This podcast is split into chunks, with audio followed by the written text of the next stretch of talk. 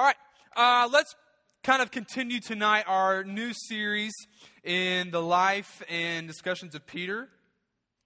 Maybe we won't. Dude, this isn't working. Tim. Oh, there it goes. Is that me or y'all doing it? Am I doing it or are you doing it? You're doing it? Is there uh, is there another way to fix it? Here's what we do whenever stuff like this happens. We know the Lord is up to something great because technology can be distracting, but also be awesome. Is it just not working? Okay. Well, is someone going to follow along with me? Okay, excellent then. Uh, well, we'll go ahead and get started. Let's go ahead and pray and ask the Lord to be present among us tonight as we uh, encounter His Word. Father, we thank you for your Word. God, we thank you that it is inspired and that it reveals to us the character and nature of who you are. God, we further thank you that it's by this Word that your Holy Spirit interacts with our spirit and fashions us and shapes us into the image of Jesus. And Father, right now we come before you offering everything we have. Holy Spirit, we ask that you would come down upon us. In fact, where you are, if you just pray the Holy Spirit to clear your mind, help him, and ask him to help you focus upon the Word of God, that you'd be open and receptive to whatever he has to say to you tonight.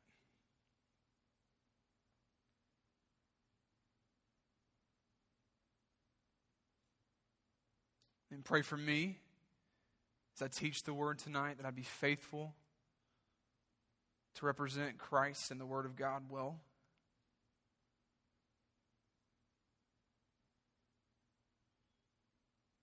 Father, as always, this time is yours. Our attention, our devotion, our humility, our brokenness is our act of worship to you. As always, may you increase and I decrease, we pray, in the name of Jesus. Amen. All right. Well, tonight we're going to look at a man um, who is being transformed, a man who is the friend of Jesus, who is restored and then reborn. Last week we talked about the fact that Peter was both a man of faith and a man of failure. A man of great faith, the faith that formed the foundation of the church. Jesus says to him, Upon your profession of faith, the confession that you are the Christ, the Son of the living God, I will build my church. And at the same time, that same man who exhibited such great faith also exhibited great failure, stepping out and one foot on the water, walking with Jesus on the water, and the next second sinking because of fear about the coming storm. Confessing Jesus is the Christ, and then denying him three times to servant girls and people who literally had no um, ability to take his life. Yet, he denies Christ. And so tonight I want you to see how Jesus responds to the man of faith and failure that is Peter. And we must remember this overarching truth as we encounter the Word of God tonight. The goal of Christianity is restoration. The goal of Christianity is restoration, and that is because Christianity is a religion of grace. A religion of grace. That you and I receive things from God that you and I do not deserve. Has anyone in here ever received grace in your life? Someone that did not do something to you that you deserved, or you received something from someone that you did not deserve. In fact, you deserved quite the opposite. My favorite story to tell about this is about my best friend. His name is Travis. And he and his father had this agreement that if Travis ever said a curse word, that his dad would wash his mouth out with soap. And one day in junior high, in a rebellious moment, Travis let out a curse word big time. And his dad was a pastor. And so he knew what was coming. And so Brother Lewis grabbed Travis's arm and started taking him to the bathroom to wash his mouth out with soap. Travis, all the time, trembling, knowing what was coming, expecting the bitter taste of soap in his mouth. And just at the moment, as Brother Lewis picked up that bar of soap and went to put it in Travis's mouth, he turned his hand around and put the soap in his own mouth and began to wash out his mouth with soap. And he said, Son, you deserved this, but I'm taking it for you. I can't think of a better picture of what it means to receive the grace of Jesus Christ upon our life.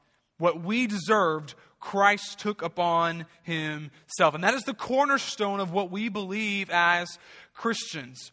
Of course, you and I say time and time again that our salvation is not by anything that we have done, it's not earned by our own works. We are saved by grace through faith. Grace is the cornerstone of Christianity. And because of that, we are a religion of restoration. You and I are continually being remade and renewed, not because of what we have done, not because of anything that we deserve, but pre- precisely because of the grace that is given to us by Jesus Christ. And Jesus exemplifies this grace that leads to restoration tonight in our passage in John chapter 21. So if you turn there with me to John 21, we're going to read verses 15 to 19. This is after, of course, Jesus has been raised from the dead, and he encounters Peter for the first time. Peter, having denied Jesus three times, of course, feels ashamed and embarrassed, but look how Jesus interacts with Peter. Beginning in verse 15. When they had finished breakfast, notice Jesus is sitting down to a meal with him. Doesn't hold it so much against him that he refuses to even break bread with him. No, he sits down to eat with Peter. When they had finished breakfast, Jesus said to Simon Peter, Simon, son of John, do you love me more than these? He said to him, Yes, Lord. You know that I love you. And he said to him, Feed my lambs.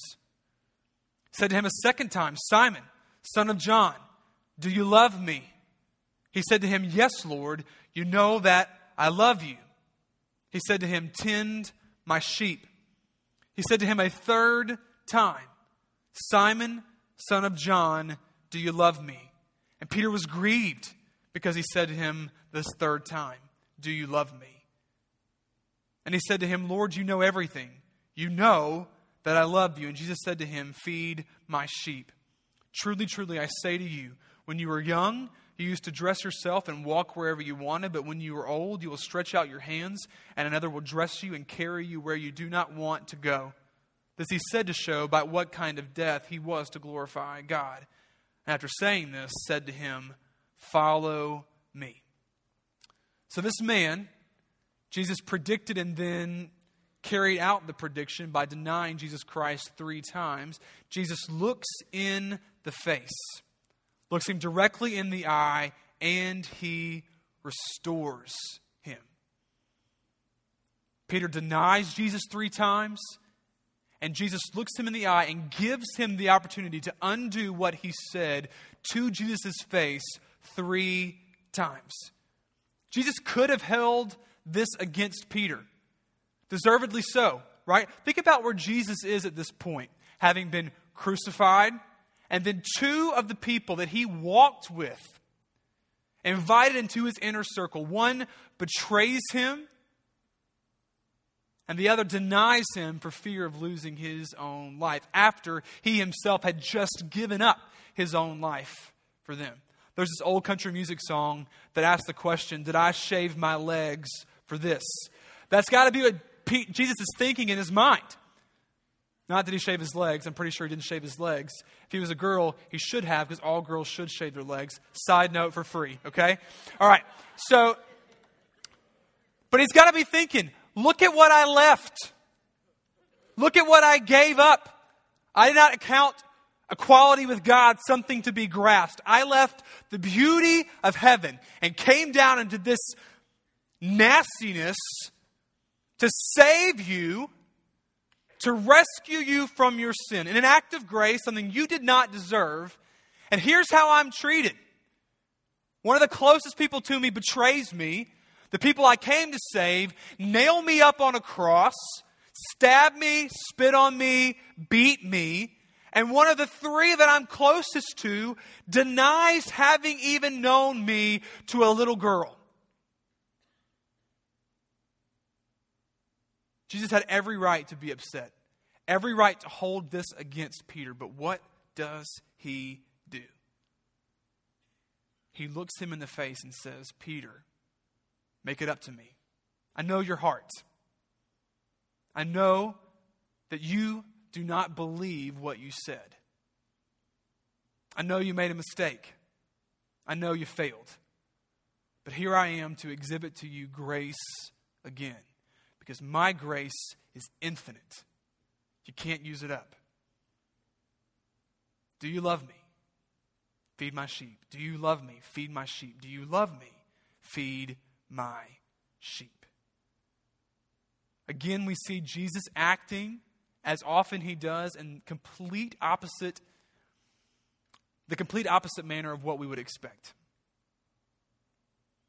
After restoring him, Jesus once again issues the same call to Peter he used at the beginning of our story Follow me.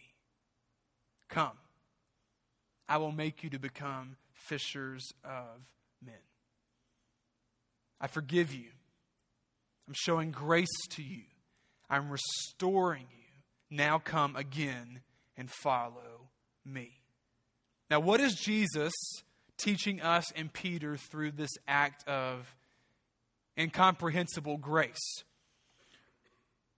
Ultimately, we have to recognize this that we are a collection of imperfect people who fail.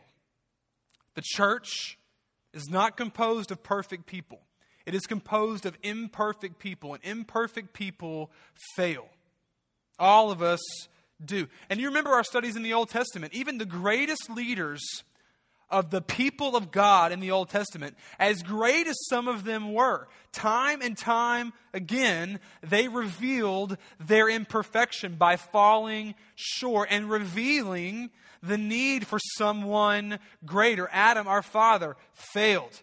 Moses, the greatest leader of Israel, failed. Abraham, a man of great faith, failed. Noah, who built an ark in the face of intense persecution and ridicule, failed time and time again. David, the greatest king that ever lived, failed.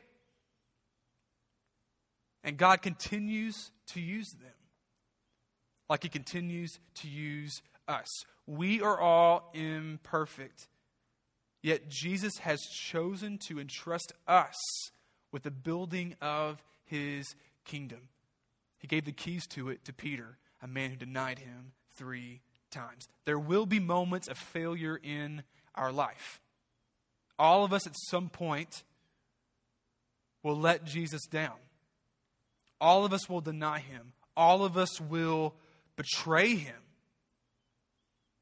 All of us in this room at some point in our life will do more harm to the gospel than good. But what do we do? Well, when you and I fail, when we do fail, and we will, if we are repentant, we have to commit to each other to walk together in restoration as Jesus did with Peter. If we are repentant, we have to commit to walk with each other in the, the grace that Jesus himself has shown us. Now, the key here is repentance. Peter did not say to Jesus, in one hand, I'm not going to deny you ever again, and then go out and deny him again. No, his heart was broken over what he had done to Jesus. This man that he had loved, that he had invited into his inner circle. He was broken over that and made a commitment to never, ever, ever do that again. That's the essence of repentance that you and I recognize how we have broken the heart of God and we commit to never, ever, ever do it again.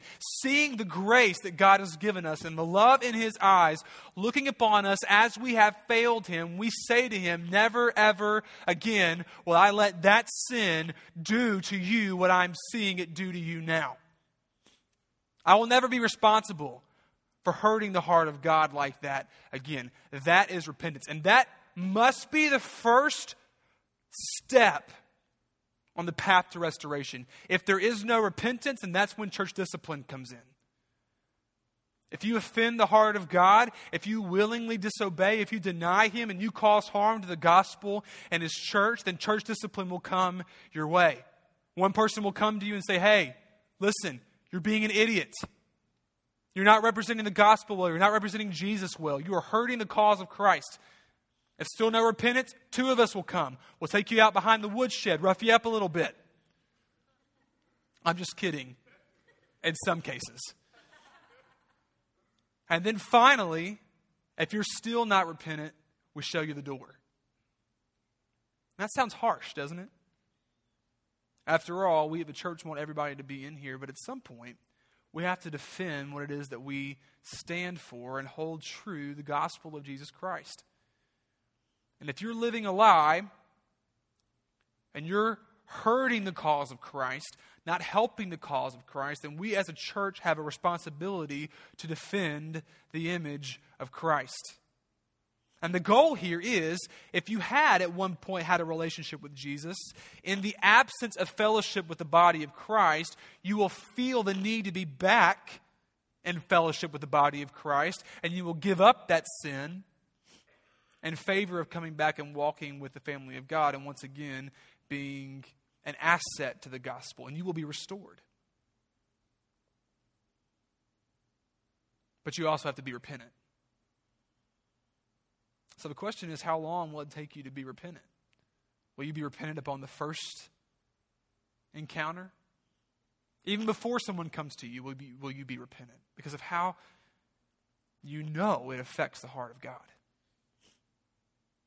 Or will it take a little bit harsher journey to get you there? But if you are repentant, then we will commit to walk with you in restoration. This is why Monday nights are so important for us.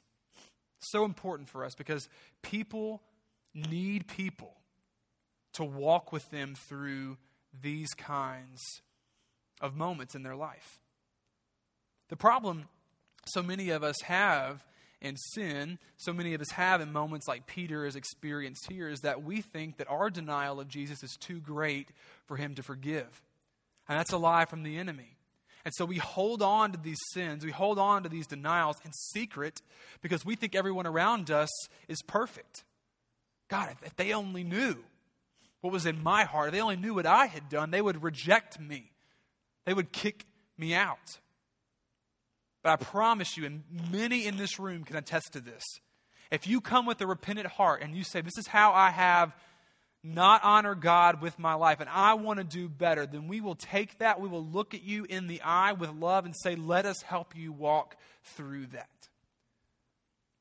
And how can we do that? Why do we do that? Because Jesus Christ did it for us.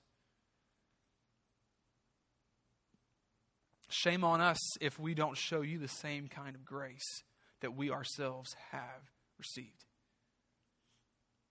But all that comes with an acknowledgement that all of us are imperfect people, and all of us need the grace of God, and all of us have failed Him at one time or another. And look how Peter responds. Look how Peter responds to this gracious act of Jesus in Acts chapter 2. Begin in verse 14. Read a little bit and then skip a little bit. Look how Peter responds. This is the beginning of Acts early church is being sent out now because the Holy Spirit has fallen upon them. And remember, a man who not four pages earlier in the Bible denied Jesus to a little girl, look at how now, having been restored by Jesus, responds to people challenging the people of the early church. Beginning in this 14.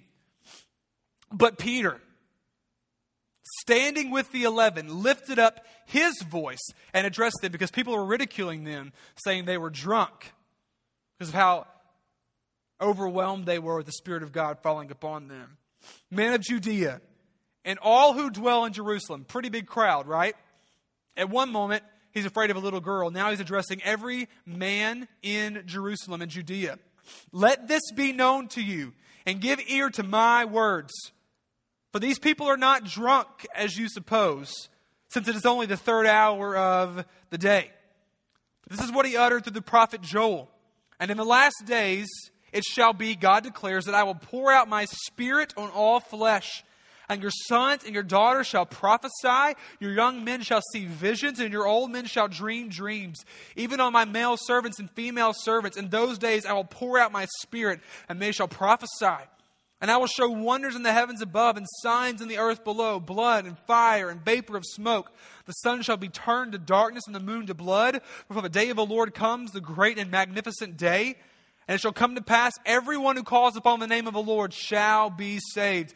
Men of Israel, hear these words Jesus of Nazareth, a man attested to you by God with mighty works and wonders and signs that God did through him in your midst, as you yourselves know.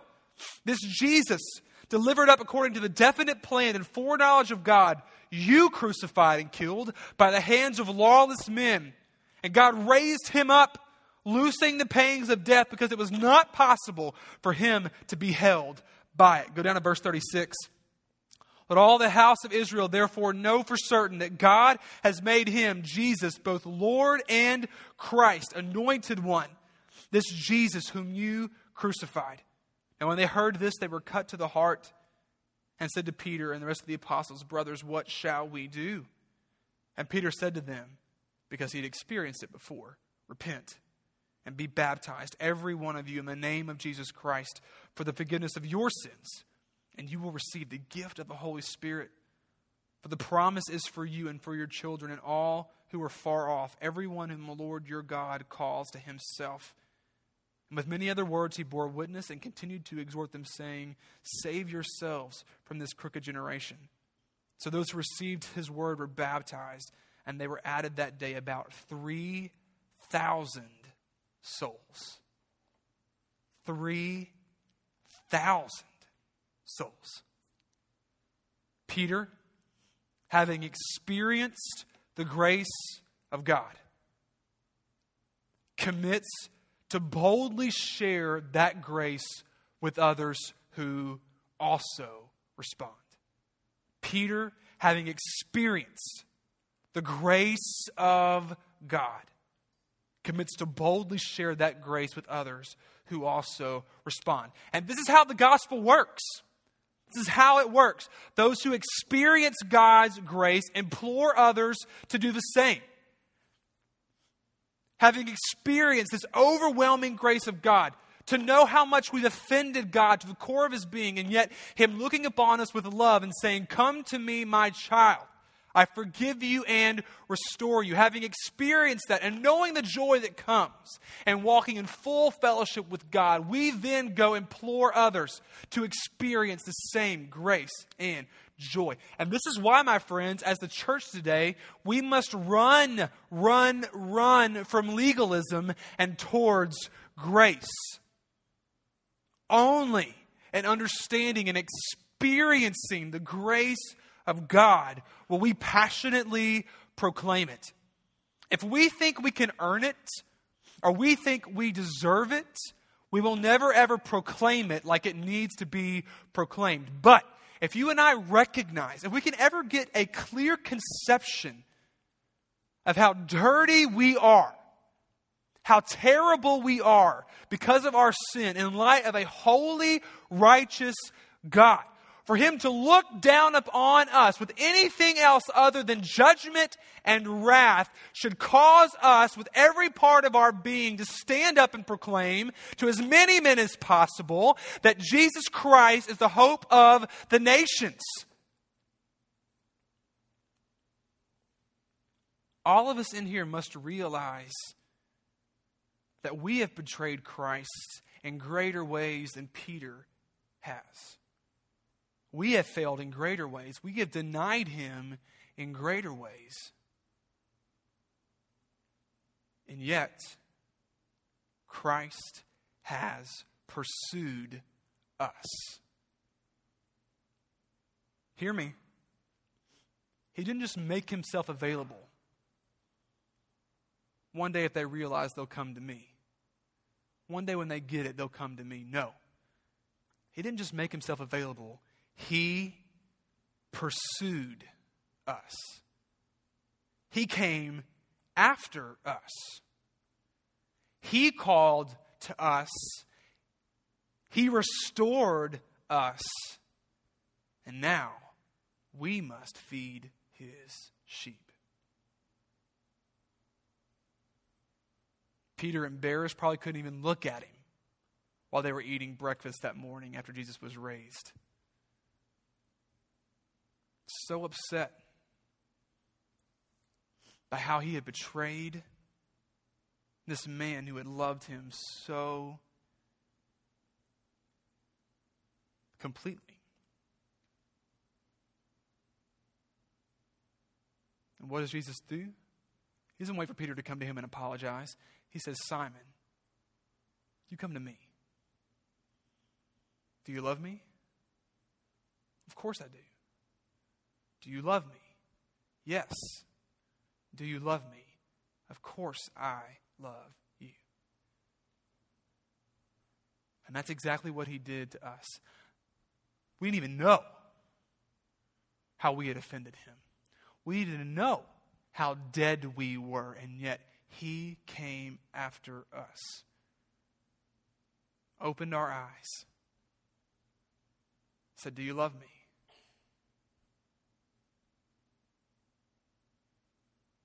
The crazy thing, the only reason we can say, Yes, we love you, is because of how he first loved us. Reminds me a little bit of a story in the Old Testament of how a king acted graciously to someone that he didn't have to. A story about a guy named Mephibosheth. Anybody out there looking for baby names? Heather and Jace? Mephibosheth Kellington? I don't even know what you go for short there. Mephib? Meth? Sounds a little bit too much like a drug, so we'll move on from that. Wonderful story about graciousness in 2 Samuel 9.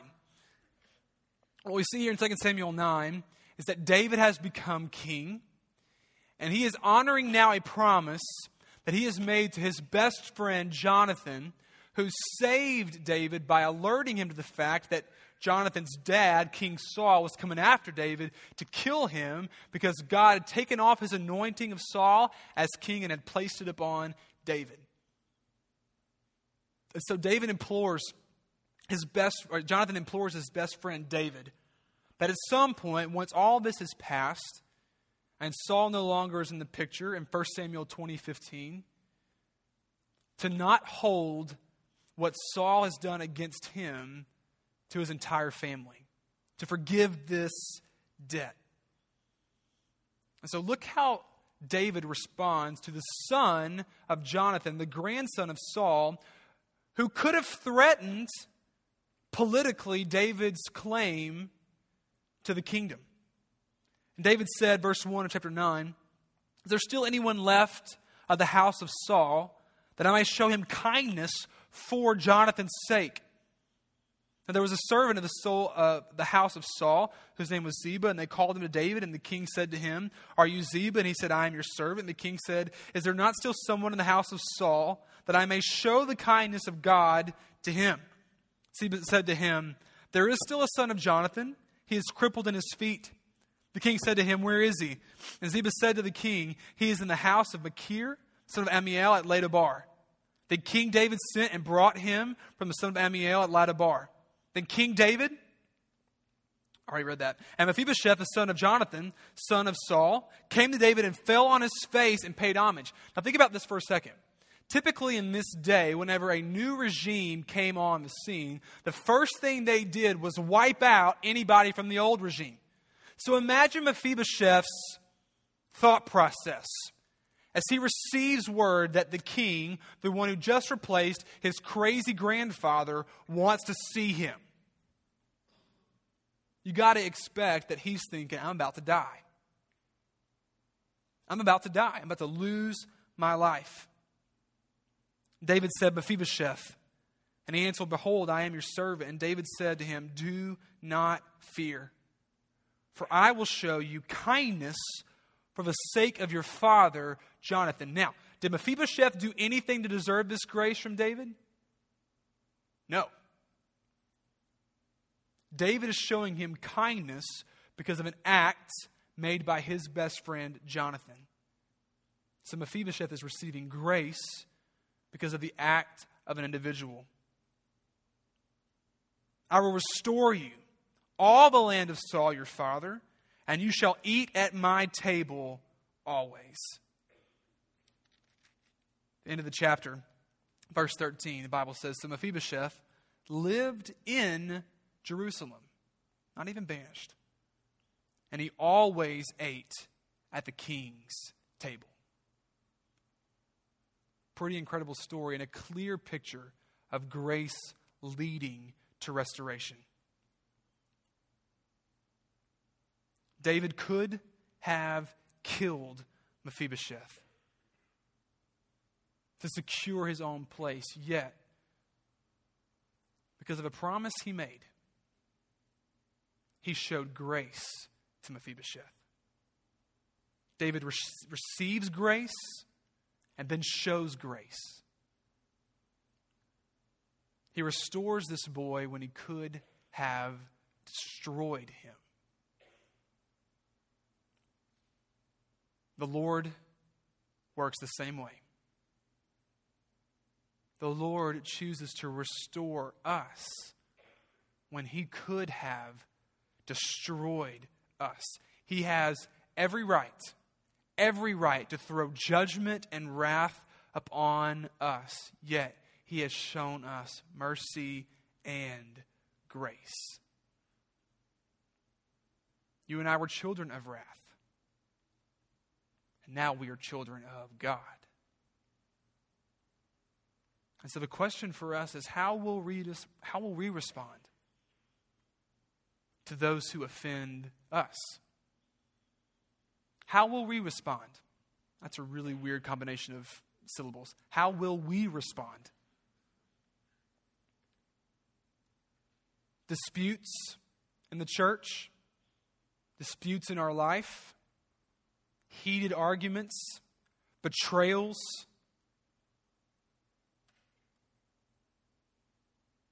How will we respond? Will we respond in grace or will we respond in anger? Hear me, confrontation has to happen, but it cannot be about revenge. If your confrontation is about avenging how someone has offended you, then you have no business going to that individual yet. The confrontation has to be about restoration. Remember what Paul writes in Ephesians? Be angry and do not sin. What's he saying there to us? It's okay to be angry. It's a human response to be angry when someone betrays you, when someone offends you, when someone stabs you in the back. But the difference is how you and I respond by not letting it become sin. You have to deal with it, you have to confront it. But the whole point is to restore that relationship, not make them feel as bad as they made you feel. That's the example of Christ. And that's what makes us different. That's what Jesus means when he says, turn the other cheek. Someone pokes you in one eye, let him poke you in the other. Something like that. If he offends you, you get it. Go read the Sermon on the Mount, it's in there. But so many of what so many of the things that you and I do in the church, it's not about restoration, it's about revenge. that's not healthy or Christ like, and it's not what Christ has established as the way that you and I are to act and love each other. You and I have to extend the same kind of grace that we have been shown. Think about Jesus on the cross for a second. As he is hanging up there, he looks at these people, the very people who chose to take him over that other guy, Barabbas, same people who beat him beyond recognition, who nailed him on the cross. And what does he say? Say, does he say, God, You know those things you're going to allow people to create in the future, those tanks and nuclear bombs? How about you drop some on them right now? Boom. Take that, Jerusalem. You know it was coming. What are these metal things? Metal elephants walking through the, the thing. Oh my God, what are these? It's like, you know, the old Godzilla things. It's like Jerusalem, like the Japanese people running through them. Okay, so really bad dub of sound there. Freaking out because they don't know what to do because Jesus took revenge. He could have said, Bam, you're all gone. But what does he do? He looks upon them with compassion and grace and he says, Father, forgive them, for they know not what they do. You and I say, Father, destroy them, because they knew exactly what they were doing and they deserve every bit of it. What perspective that Christ shows us, and what understanding of depravity. Remember, we've said it the past couple of weeks. You and I do not wrestle with flesh and blood, we wrestle with powers and principalities. And of course, the enemy uses flesh and humans as agents of those things. We have to remember the same perspective that Christ had, and we have to understand depravity and the spiritual warfare that we are in the way that He did. What grace Jesus exhibits by being able to proclaim that statement while being put to death by their very hands.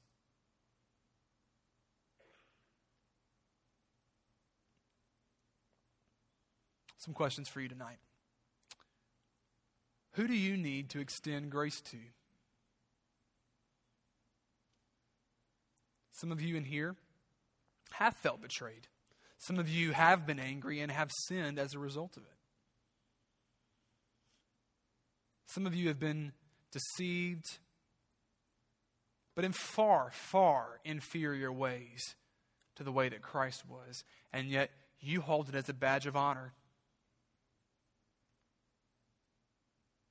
Tonight, I wonder if revenge could be put aside and restoration could be taken up.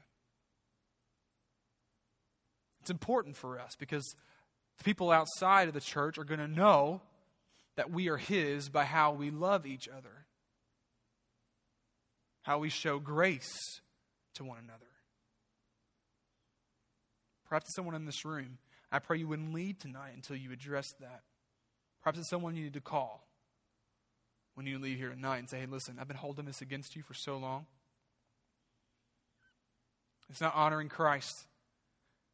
And it's not showing you the grace I was showing you. Well, Jared, they didn't even they didn't even ask for forgiveness. They don't even know what they did.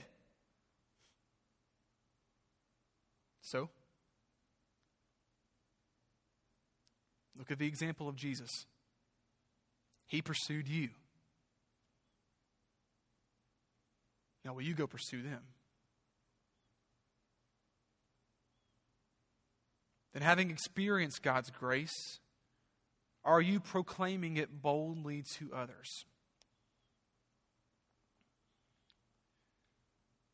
I've come to wonder if the reason that so many of us aren't passionate about proclaiming the grace that we have received in Christ Jesus is because so many of us don't really understand it. Yeah, I prayed a prayer when I was six, but how bad could I have really been? Or we just walk in the same patterns that we've learned having grown up in church. We feel like we're good people, but we don't understand grace. And guys, if you understood grace,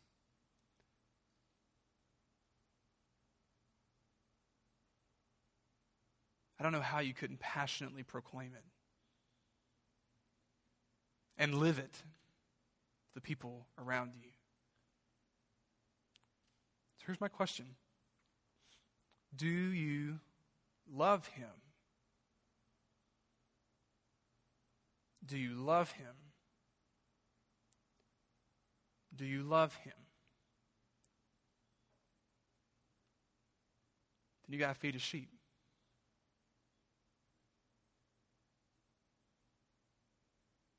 Got to proclaim it. You got to stand up, Acts 2 style, and proclaim what Jesus Christ has done for you. And who knows how many will be drawn to Jesus? Who knows how many want to bathe in the grace of Jesus Christ as a result of your faithfulness to live out that grace and proclaim it? As the band comes back up, I want us to spend some time in reflection.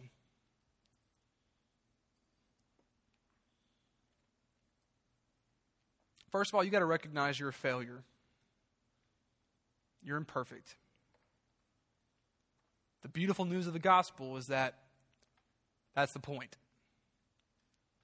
And that your perfection isn't a requirement because you get to receive Jesus's as an act of grace on your behalf. Do you understand your sin? Do you understand how it offends the Lord? And do you deserve, you do you understand what you deserve as a result of that sin? Close your eyes for a second.